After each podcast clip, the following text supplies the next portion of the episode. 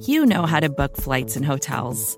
All you're missing is a tool to help you plan that unbelievable travel experience. That's why you need Viator. Book guided tours, excursions, and more in one place. There are over 300,000 travel experiences to choose from, so you can find something for everyone. And Viator offers free cancellation and 24 7 customer support for worry free travel. Download the Viator app now and use code Viator10 for 10% off your first booking in the app. Find travel experiences for you. Do more with Viator. In 2022, Team Milk came together by sponsoring female marathon runners for the marathon in New York City. Today, they're more than 20,000 strong.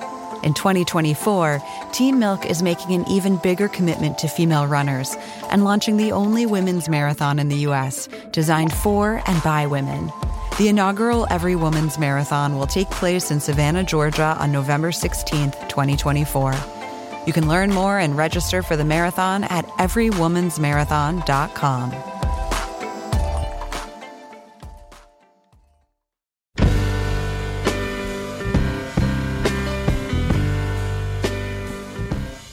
Welcome to the Longform Podcast. I'm Evan Ratliff of Atavist. I'm here with Max Linsky and Aaron Lammer from Longform.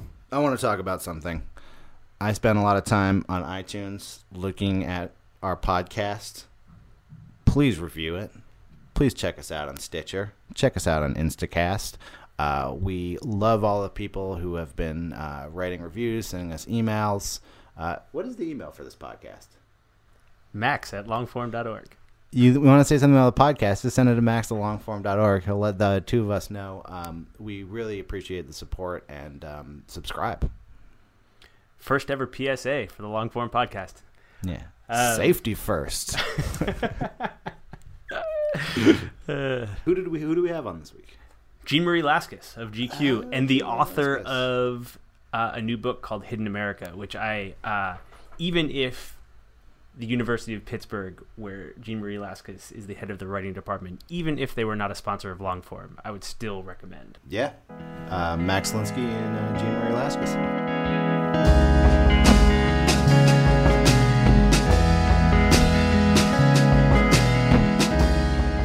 I feel like we owe it to people who are listening to just quickly convey where we are, which is. Oh, please on the 48th floor of a hotel in Midtown Manhattan, which is by far the quietest place we've ever recorded this podcast. But that's not even the best part of it, is it? it's really not the best part. No. Uh, the best part is that we are sitting on opposite ends of an ironing board. A, a, silver one. Yeah, it's a it's a very nice ironing board. Prop to the perfect height in the middle of this room. Well, only prop to the perfect height because I'm using pillows as a booster seat. Which is it's it's just so beautiful. it really is. So now that everyone is here, um, why are you here? Why are you in New York? I'm here to have a little bit book party last night for this book I've got just out called Hidden America, and to do a lot of uh, talks about that project, which, as you know, and we have to tell the listeners, um, was about a six-year project. So it's finally finally out. Congratulations to, why don't you why don't you give people who aren't familiar with it just a quick sort of uh, synopsis? Sure, it's a Hidden America is a, is, it's a collection really of chapters um, that are that are related, but um, also can stand alone as standalone pieces um, about the people who make this country work. Um, who are the people? Who are the coal miners? Who are the the guys on the oil rigs up in Alaska? Who are the migrant workers? Who are these people doing the daily labor um, who make our lives actually quite livable, and they're invisible to us. And so I spent time going around the country, just immersing myself in these cultures and and getting to know these people.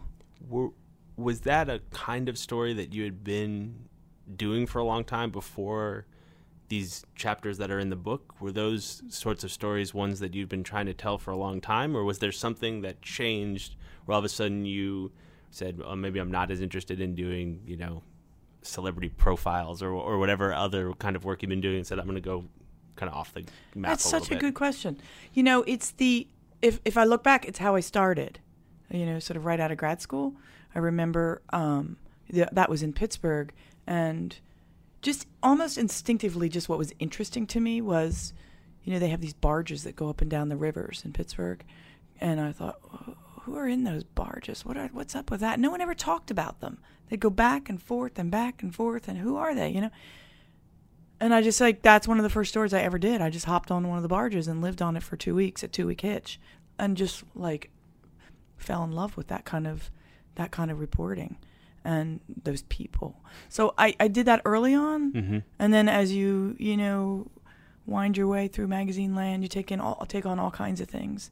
And I did a bunch of memoir stuff Mm-hmm. because I had a column in the Washington Post magazine. I, well, well, I want to talk to you about that for just a second because this is one of the. Uh, I should. We should also disclose that Longform and the University of Pittsburgh, uh, where you run the writing department, uh, have a relationship. We're we're sort of married, aren't Yeah, we? Yeah, we're a little married. We're we are uh, we are like on the way to marriage. I think We we, like moved in together. yeah, uh, yeah, we're, Yeah. We're, we're living together. yeah. We're li- and it's and it's going great. It is. It's a- Cohabitation's been awesome so far. we love long form. we do, Well- and we believe in it. We wouldn't support it. I mean, we want to be part of it. You know. It's been um, it has been awesome, awesome having you guys as sponsors. And um, but the thing I wanted to ask you about was when I first came to Pitt and first met you, we talked about that column that you had for the Post, Uh huh. and which you wrote for how many years? Fourteen years. Fourteen years, weekly every column. stinking week. Yeah. No, I loved it, but you know, after 14 years, it was every stinking week. But here's the crazy thing about that column: Uh huh. it ran in the Post, and you wrote it from Pittsburgh, Yeah, I know that weird. and everyone who read it thought you lived in Washington. Yeah, and it's not like I lied. I just never said where I lived, and I I just never mentioned it. But you assume, I suppose, because it it was, you know the Post magazine. It was especially then. It was really kind of a local, Right, and you and your column was really personal. Very personal. I never. I didn't pretend I lived in Washington. I never said, "Oh, I'm on the metro." Right. You know, I never used any of this sort of landmarks of Washington. I lived on a farm. I do. I live on a farm, and so I was writing it from this rural place, you know, Mhm. where where stuff happened, and um, and it was just that. It was just that. It was like the daily kind of like just picking something that happened that week that touched me was either really funny or really scary or really sad. I would always go for the emotion and build a narrative around it, and each one was a little narrative. Did you? Uh, was it the kind of thing where you had to like it was the end of the week right before your deadline where you you were plumbing the depths of what had happened to you that week? No, it, it was that was what was hard about it. It was it lived with me every single day, all day. Um, you know, writing it in my head. Like, what's what's the moment this week? What's the moment that really puts this week for me? You know, what what's the moment that what happened this week that that says something about all of our lives. That was the thing. It was like, who the hell cares what happens to this woman in a farm in rural Pennsylvania? Nobody. So it had to Well, matter. especially because the people in Washington didn't, didn't know that your farm was in rural Pennsylvania. No, I mean that- that's that's part of what's so amazing to me about that column is that it had to hit so consistently on sort of universal human themes because you were writing for a local newspaper and couldn't write about local things. Right. So it was, but it was, you know, love, sorrow, um, you know, things that ev- longing, um, ridiculous, absurd notions of the way we live our lives. You know, something as small as being on an elevator and having someone come on the elevator and stand the wrong way and like face everybody. That's the wrong way to face everybody. Well, you know, like everybody faces out. And it's an anonymous experience. When you get in on an elevator, you, you walk in an elevator. Everyone's looking at the door. Everybody looks at the door. You Yeah. just do. It's a sort of a, and no one. That's just like the etiquette at elevators. Apparently, I mean, no one even speaks of it, right? Yeah. But having someone get on and face everybody, and just stand there for the length of time, you know, and that, and just like I would just like freeze a moment like that, like, okay, whoa, who are we? You know, it, it just take a moment to ponder. It could be that it could be that tiny. It could be as huge as going to China to adopt a, my baby. You know, I mean, really, it was everything from from one to It was just it was just your life every week. yeah, and I, and it was honestly like the best gig for a writer to practice a craft and to, um, you know, practice narrative is really what it was. It was you know telling a story tight in 900 words, telling an entire story that did something that traveled that traveled from point A to point somewhere. You know, that wasn't just for the sake of the joke or wasn't just for the sake of shock or to gossip. You know, but I had to travel somewhere every single week. And that it was just such good training. It was almost like working out. Yeah. You know, and then almost you carry that with your other writing. But to get back to our original point, I got so sick of myself. I'm so sick of writing about myself um, that after that column ended, one of the reasons I ended it was like, okay, I have to go talk to other people. I just like, I have to go write about Get- other people. You had to get out of your own head a little I really bit. did, and and that's when Hidden America really kicked in. And it was, as I look back, it was like kind of going back to my roots of um, like that barge story and those stories I did when I was really young. Well, I mean, another hallmark of these stories that are in the book is that uh, they sort of require you to be as invisible as possible. You know, someone has pointed that out recently, and I, I, I never really realized that, but it does. I mean, you're there, but you're not there. You're really there as a an observer, but still, it's filtered through your eyes. But like, I don't ever make myself a character in the story. Right. Very rarely, I might I might just be have someone bounce off of my my presence is like in the way. Right. So sometimes that has to interfere, but honestly, have it interfere instead of pretending. Well, it seems like you know the, you just had a story that's also a version of it is also in the book about going and working at a gun shop in Yuma, Arizona. Yuma, Arizona. Uh-huh. And uh, well, maybe just give us a second sort of synopsis of that story. Sure. Um, that was a story that was, you know, who are the people who are selling our guns? Who are these clerks working in gun stores? It came off of the um, the Tucson shooting, uh, horrible media cover, not horrible media coverage, horrible massacre. Um, and there was this little fact that always stuck with me that that killer had st- on his way to shoot all those people had stopped at a Walmart to get his bullets and the Walmart clerk said no to him you can't have these bullets and I was like well why How, what did that person see who is this person and you mean to tell me that this isn't the, the clerks at Walmart or who are keeping us away from you know are the killers getting armed you know it was like so I really was interested in that transaction at the at the counter at the moment with guns, with ammunition, with everything. And Arizona is like the gun laws are, you know, just like free as free as they are anywhere. So I worked behind the counter with these gun clerks. I, somehow Walmart wouldn't let you go work behind the counter at a Walmart. They would not let me, and they would not reveal the identity of this person.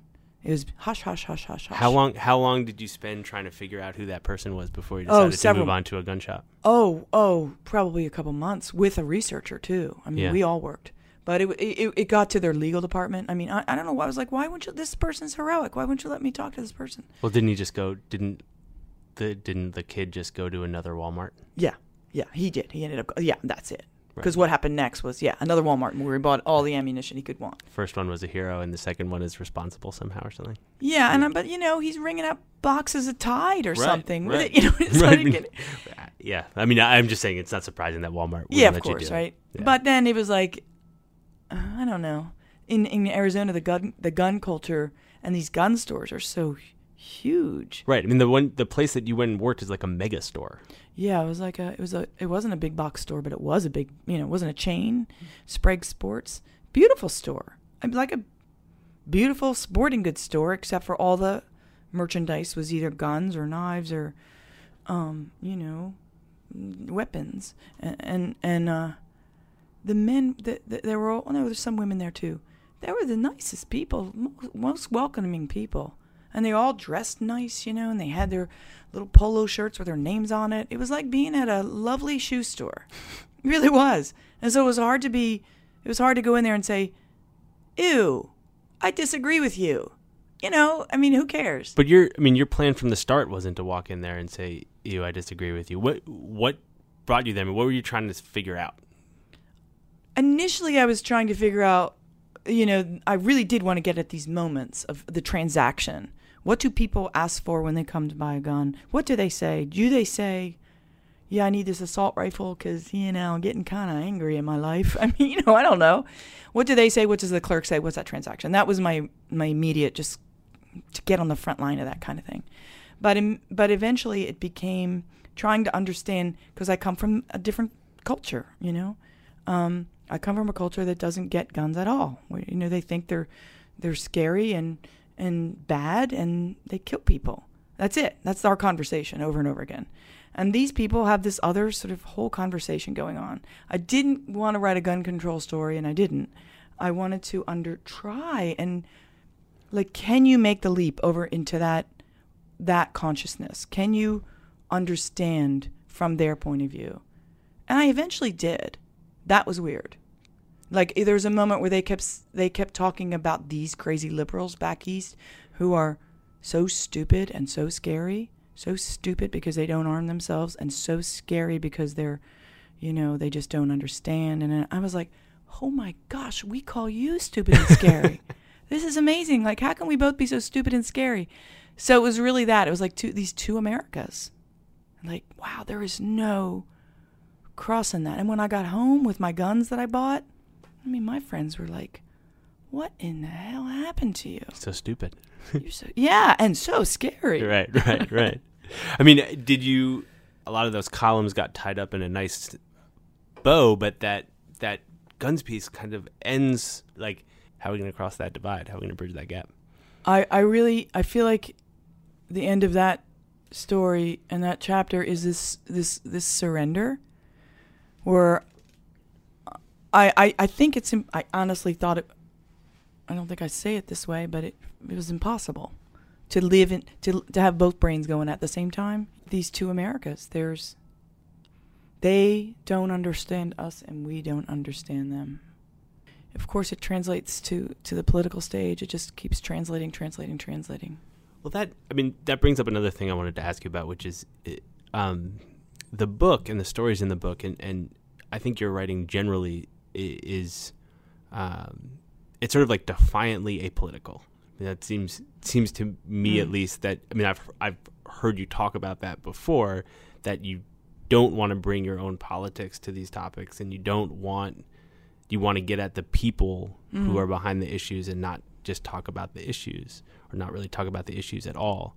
Um, is it hard to do that? I mean, going out on an oil rig. Mm you know, the idea that we don't know how that oil gets from Alaska to our car or to our mm. running shoes or wherever else it ends up mm.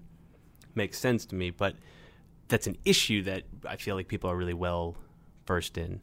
Um, so I guess I, I'm I'm wondering how how hard you have to work to keep the politics out of what you're doing. Well, I guess it, the way you're asking that question is really interesting because that assumes that the politics is in it for the people I'm talking to, I will tell you, it depends on the people who I'm talking to. If I was up in that oil rig and all the conversation was about either the environmental issues or, um, you know, any any issues around drilling and the the you know the the national conversation, that would be the conversation I would be involved in.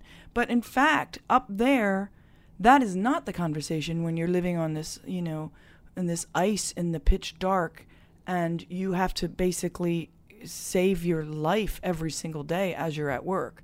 There is just no, in these circumstances, no connection to another conversation. No, none. So, so it would be false, I feel, if what I'm trying to do as a writer to, to kind of almost like write a play with these characters to then impose some thinking that the audience brings in. Mm-hmm. To me, that's a that that that falsifies my my story, you know. So I don't I just don't bring it in. But if they brought it in, the people, the characters, if it was part of their daily, it would be there. Same like for example that gun story. I kept saying I am not here to write a gun control story, and they could not stop kind of convincing me about the second my second amendment rights. They couldn't stop. So i you know that becomes part of it. But coal miners don't really talk about you know coal miner this is like what do they talk they talk about strippers. Of course they do you know? So we're going to talk about strippers. So it's like that more. Um, let's talk about that coal mining story because i feel like that's uh, that's what leads off the book. And um, it's really it's a it's an incredible piece, but can you walk us through that a little sure. bit? Um, it opens up where I'm in a coal mine, 500, 500 feet um, below, beneath Ohio, talking to a coal miner named Foot, his name is Foot because he is size 15 feet. Um, and I'm just sort of under there, and he's giving me a potato chip, and I'm just talking to him about what the hell he's doing here. um, and I, I was, I was about six months in and out of that coal mine, um, getting to know that, that cast of characters, and living, and and that also that culture of a mining town. Ha, like, how much time did you actually spend in the mine in the, over those six months? I mean, were you there every day? Oh no, not every day, but I I lived about an hour and a half from it, so I could come and go, um, s- several times a week certainly. And I wanted they do ten hour shifts, and you kind of can't get out once you're in there. You know what I mean? You have to kind of commit. Um, you go with the shift, so so as often as I could, and that was the weird thing. You know, I thought maybe I'd go once, because I know I, I you know it's terrifying, or, or at least your image of it is. If you survive one time down there, whew, you got it. Write the story Right. you know, I was like hoping I could do one shift. I was just hoping. And then I wanted to do another one. And then I went to do another one. And honestly, six months later, like my husband is saying, okay, you got to be done this research, please, honestly. You're going back to this coal mine. What What were you looking for? I mean, what what what did you keep wanting to go back to find? I, I, I'm sure I found whatever I needed long before I left. You know, I, I, I- but what I found there that kept me there, well, there's like this guy Sc- Scotty. He said, "Yeah, it sticks to you a little bit, doesn't it?" And I think the same thing for those guys. It's like as awful as it is, it's like going into combat or something. Um, they were going to keep going. It's it's a nameless connection to a place and to each other that is so not romanticized, you know, in their language.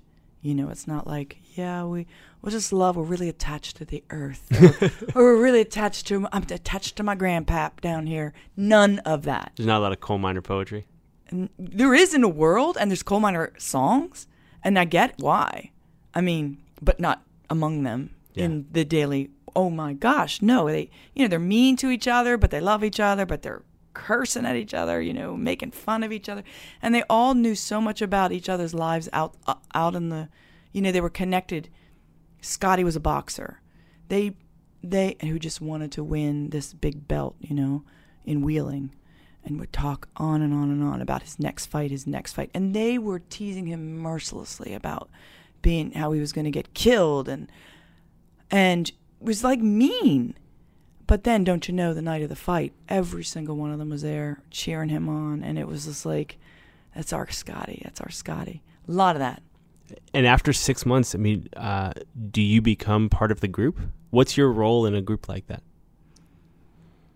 you're always a visitor and you have to remember that i think because as much as you can sort of i mean that's a long time to spend in a community um, but i could love a coal mine because i could finally just leave and not have to go back i can't understand really ultimately their connection to that mine because they in a way are stuck i mean they've chosen this life and that's the way they're feeding their families. That's the way they're keeping their mortgage payments. Um, so their connection. So ultimately, I always do know I'm just a visitor as much as I can pretend. But I think if you're anybody writing these kind of stories, I think if you're aware of that and you don't pretend like, okay, I got this, there has to be always some sort of speculation left outside the story, like you're just a visitor. But what does pretending look like? I mean, you know, what do you do? How how close do you get to these guys? Oh, very. I feel. I mean, to with the point where I'm I'm comfortable enough to go home with them and stay overnight in their houses and wake up and have breakfast with their wives and play with their kids in the backyard. Um, the one character in there, his name is Pap, the old guy. His mother was dying. I went to her. I went to her bedside so many times with him. Um, the first time thinking it would be like this, just like really like, ooh, a dying woman. Um, that'll be intense scene, you know, the way you think. But in fact, it was just so much a part of this guy's life. Visiting his mom, who didn't speak a word of English, just Polish, and listening to him, them babbling to each other in this language I didn't understand. And um, he just, he was really old himself, and she was bedridden, skinny, couldn't even sit up but he loved her so much. And just sitting in the presence of that long enough, you you're not exactly part of the family, but you're accepted as if you were. Who and you know, aside from your husband telling you, Jeanne Marie, you really got to stop going down in that mine. How, how do you know when to move on? I mean, if you're not looking for scenes, you know, if you're not sort of like surgically looking for what you need to tell a story, but instead are sort of putting yourself in a position to just have the story unfold in front of you. How do you know when it's done? How do you know when you're done? Well, I have to say that you don't really know. You just eventually. I think this is a trap for a lot of people, a lot of writers, because you know the writing is so awful and so hard, and you know you're going into like Hellsville, and you're all like I over research often. I think as a way of avoiding writing. You know, you do anything but write. I'm one of these people. I love having written, but it is so hard. You should know that I talked to your editor at GQ last night and asked him for like what you know what would he want to what would he ask you knowing I was going to interview you today. And he was like how does she write so painlessly? Painlessly? That was that was the read was uh, Wow. uh Jeanne Marie Laskas it, the the pages just show up in your inbox and it seems like they uh they came out effortlessly. Okay, I revise a lot, and I'm so embarrassed to show anything until I feel like it's as far as I can take it. I'm so a lot of people can show a draft to an editor and work through a draft. I just am so sh- embarrassed that it's so terrible. I can't I can't show them. So I get it. Like I revise, revise, revise, revise. I do, and I don't think I'm verbal in complaining. Was that Andy Ward? yeah So Andy Ward is was the editor on a lot of these stories, and that was the other thing I was going to say was like, how do you know you're done? I don't even know when I'm out there that I have anything. The only way I know, like in the coal miner story, I come up from this coal mine. I always call Andy. It's not an editor; it's a writing partner. That's the way I really look at it. I always call Andy as soon as I come up. I'm like, oh man, I don't have anything. This is going to be so boring to everyone. He's like, well, like, tell me what's going on. And I was like, well, like, you know, I just came up from the mine. I'm going over to Pap's house to visit his mom, and I'll start telling these stories, and he'll like be like, "Holy shit!" And I'm like, "Really? This is interesting." He's like, "Oh. I mean, you know, and just his reaction, and I was like, "Oh, okay. So we're getting something. Yeah, just keep going. Just keep going." So you guys, so you're checking in daily with someone when you're working on this stuff because you're sort of so you have so little other context. I Those guess. conversations are gold. I don't know if I could do it without those conversations. Frankly, I really don't because it grounds you and it's you step you get so, I think cuz you get so in if you're there, really there, immersing yourself in the experience, maybe that's a test of the fact that you're, really immersed. You can't even step outside of it to say, "Wow, there's something to write about here." I don't think about what I'm going to write about. You don't you don't go home and have you know like your your lead in your head. You oh god, never. really. I don't. All the research is done, and I have tapes on, upon tapes upon tapes, notebooks. I have no idea what I'm going to write about. Honestly, I really don't. I'll say, well, I hope Foot's a character. I hope. I, I hope I can write about Scotty's fight. That was something I want to write about, but I have no idea where it's going to. No idea why I'm even writing it now. I'm much more like and from an inside out writer. I just start writing scenes. So you've you've got this collection of stories where you've gone and uh, and spent a lot of time with folks who uh, most of us don't really think about. Are you going to keep doing that? Is that is that are those the stories that you want to keep telling? Do you run into the same situation that you did with your column where maybe you need to find something else to do or are there an endless amount of invisible jobs for you to go sort of explore? Well, let me just say, first of all, I you stu- I keep stumbling into them. It's almost like once you start this, once you start thinking like this, you know, it's like, oh, what else touches my life every day? It's like you can't stop. Corn, cotton, water, textile industry,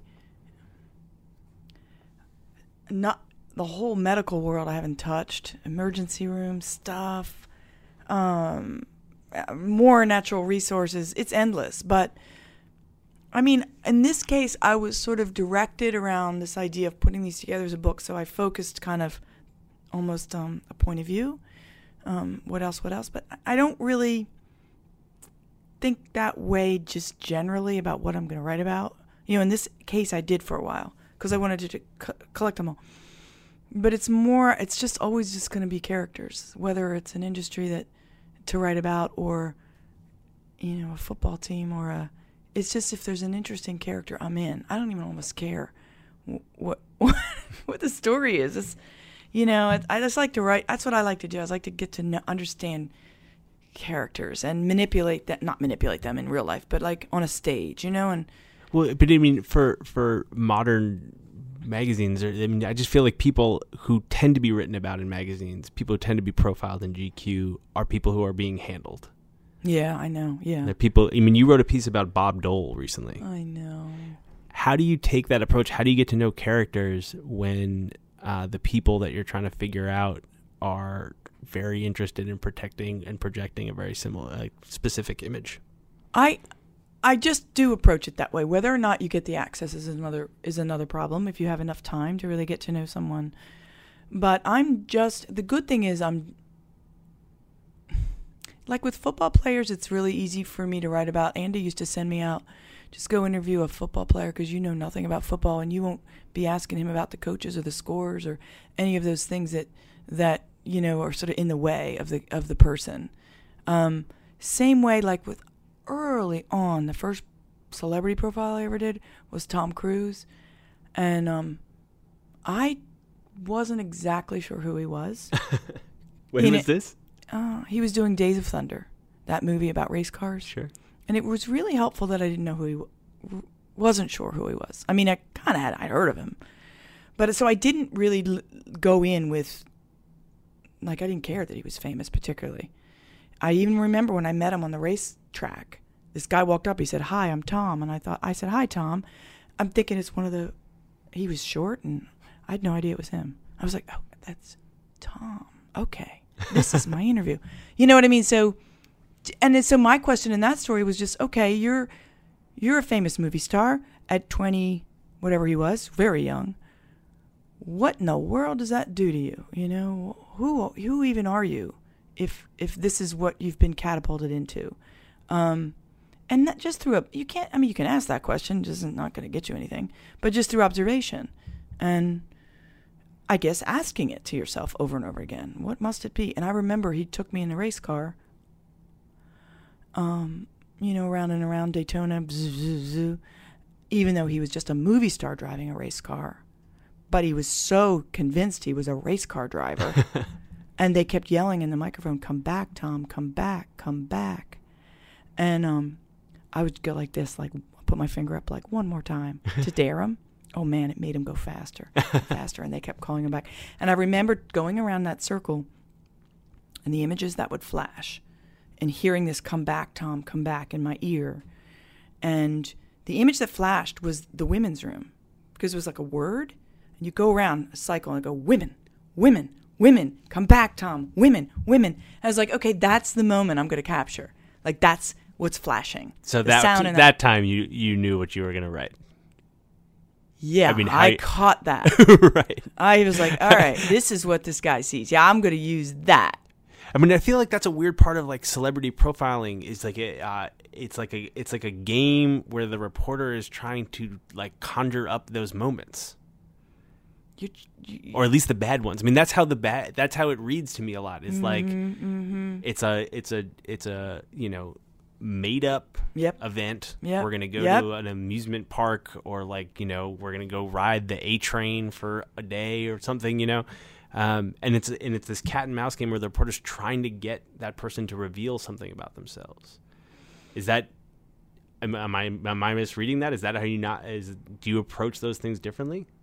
Oh, I, I, I, I mean, that's kind of your charge almost. And you know, somehow you think that's what you don't. I mean, you're told by the outside world that that's what's going to make a story be interesting about this character, but no, I, I, I'm always, I'm trying to get at what is it like. It's a point of view issue for me always. Can I get? How can I get inside this guy's head, and what's it look like inside this person's head looking out? that's kind of where I'm trying to get, not by tricking a person necessarily, well, not by tricking a person, but what's going to be the little instant that gets me there? Like Michael Bay, that that that movie director. I remember I had to write about him once. Again, I didn't know those movies. It really helps if you don't know a lot. I'm in the celebrity. It's funny, and it's the opposite, you know, with celebrities. Um, but I just remember driving around in his Ferrari with him, and he kept parking in the handicap spots everywhere he went. Like, because he just didn't want to walk, and he just like had this sort of, I don't know why I didn't mention it. I'm but- Michael fucking Bay. That's why. yeah, and I was like, "You're parking your Ferrari in the handicap spot, really?" I didn't say this out loud, but to myself, I'm like, "Yeah, that, that's almost enough." I got a glimpse, you know. That's all you get is a glimpse in those kinds of stories. It's not. It's not. You'll hear probably most people tell you it's just not. It's just not the fun part of this work. But going and spending six months in a coal mine—that's the fun part of the work. I would say if you asked any writer which they would rather do, ride a Ferrari or ride in a race car with Tom Cruise, they're going around in circles, or go to a coal mine, don't you think? Any writer? I I don't know. Or what would I read? Sure. I know. I mean, for me, it's material. It's almost I. I talk to my my students like this. It's like I always feel like I'm like a potter, like a sculptor or something like that. And when you're reporting, you're going out and you're just like gathering clay in a riverbed. Like you just got to get all different colors and all different textures, and you don't even know what you're gonna do with it. But you need the clay. You can't make anything unless you get the clay. And then that's a whole stage you're going through. And then you're bringing that back and you got these lumps. And you're just like, it's like, it's just like you just went to a store and bought stuff and you're just like, oh, I have all this now. It's like, then you get to play with the clay. So last night I went to this reading of yours in uh, in Dumbo, or I guess it was an interview, sort of, and it was with uh, Jim Nelson, who is your editor at GQ, and you guys were talking about all these stories you'd done, and one of the things that seemed like it it went unmentioned, but was apparent both in the book and in that room last night where everyone was cracking up and uh, kind of in love with you, I think. Um, was that it would be really hard to do the work that you do without being like supernaturally charming. I mean, it, to get coal miners to spend six months with you, to get guys on a rig in Alaska to let you hang out, to get cheerleaders to let you into their world. I mean, do you have to be do you have to be charming to do the work that you do? Okay, first of all, you're making it sound like I know what I'm doing, and I don't. I mean, that this is that whatever, you, however you go in with a certain persona when you go into one of these things. First of all, I'm really shy, and I think, re- I mean, truly fundamentally shy. Like I'll sit in the car, like in pain that I have to go in there, especially the first time I meet these people. I mean, I just I don't want breaking the ice to me is awful. So I'm genuinely scared um, when I go in and genuinely feeling like I know you're. I'm just so sorry I'm here, you know, to them, you know. And whatever it is that you're calling charm or something, I, I'm also just genuinely curious, and I do want to know. You know, I'm not making it up. I'm not making up like I want to understand how stuff works. I'm not making it up that you know, something's weird going on here and I just want, can't you just tell me? But I am making some stuff, as I think about it, I do make some stuff up about curiosity as a politeness, maybe. Like, I'm just thinking now back in the landfill, it got really, you know, all that technical information. I don't really understand, you know, all the pipes and what they do, and there's so many pipes. And you want to,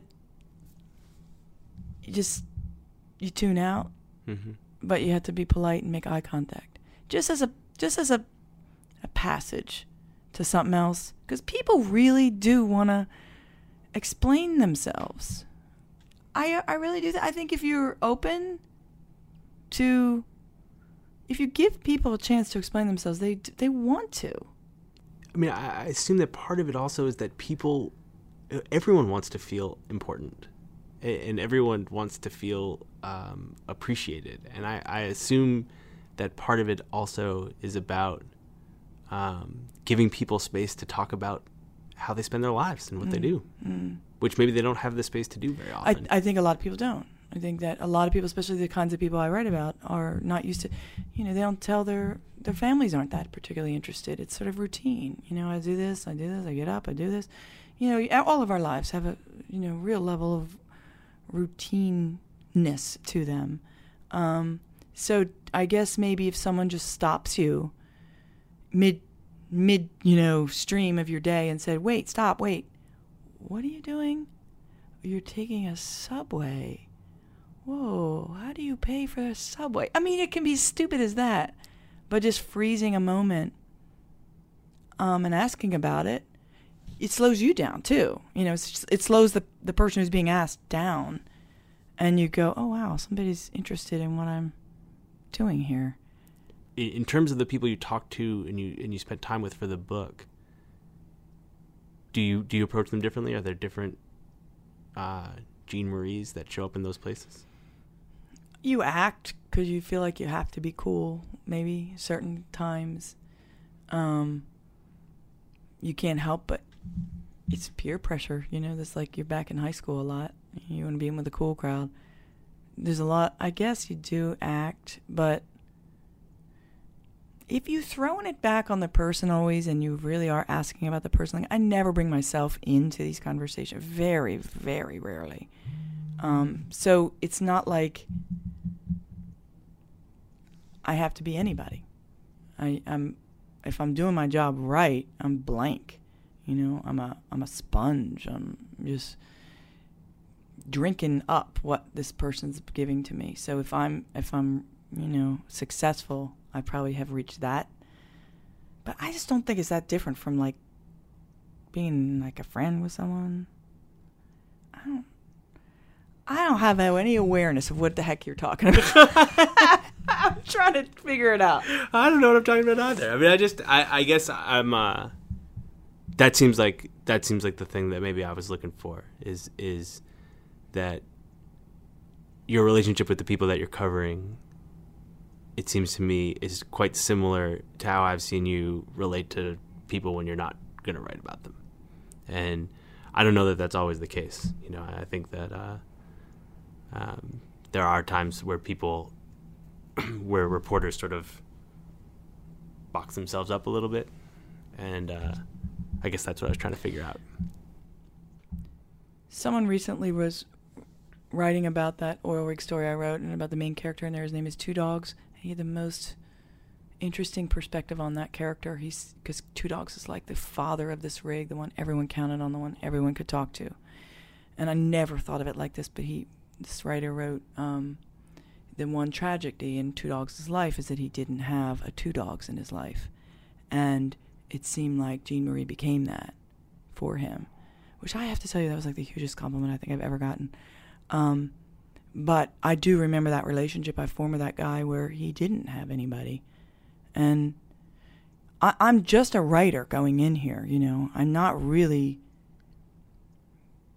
what do you do with that kind of intensity of a of a relationship when you then your job is to this evoke it on the page it's a huge not just privilege it's a responsibility because you know it's just for a story and I t- tell them that you know like i'm asking you to trust me but at the same time i'm telling you don't trust me you know i'm kind of like a vulture in this relationship we're not friends um and do you are you still in touch with a lot of people that you've covered? I mean, do you? Yeah. Oh, yeah. M- many, or want to be. Then sometimes they read it and they can't talk to you afterwards for a little while, because it's so. I think it's really jolting. I know it's jolting. To to read about yourself, and often I get this often. Well, they're they're silent, and then grumbly, and then maybe even a couple weeks later, well, I was talking to my wife about it, and she said it was like really like me. So I guess is that really how I am? and then we're friends again. Right. It's like, well, I'm sorry, but yeah, I mean that is like that's at least to me. Like, yeah, all right. okay. All right. Like Foot, you know, the Yeah. coal miner. Yeah, all right. You got me. I've, I have one more question, then I'll let you go. But I, I'm interested in how do you manage all the stuff you have in your life? So you you have two daughters. I do. You live on a working farm, Hobby farm. hobby farm. You're running a writing department, and you're publishing features and writing books. I mean, I, do you have any like life hacking tips that you can share with me? how, how do you do all that stuff? I'm not. Oh gosh, I might have to. Do you not sleep? Are you one of those people that doesn't sleep? I don't sleep a whole lot. I don't. I get up really early. I get up like five thirty, but not because I really want to, because my kids go to school so early. Um, and I compartmentalize. You know, if I'm doing, if I'm writing, I am just all writing. If I'm teaching, I'm just all teaching. I don't. I think that's it. You have to sort of. I have to. If I'm out on a story, if I'm in a gun shop, that is all I am. Is a clerk in a gun store. You know, it's like a maybe putting on different clothes or something.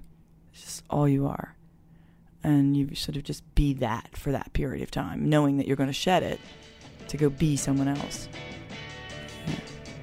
Uh, that seems like a pretty good uh, place to end things. Jeanne Marie, thank you so much for uh, for taking the time. I'm Max Linsky, and we will be back next week. Uh, co-hosts are Aaron Lammer and Evan Ratliff. It's edited by Lauren Kirchner. We'll see you next week.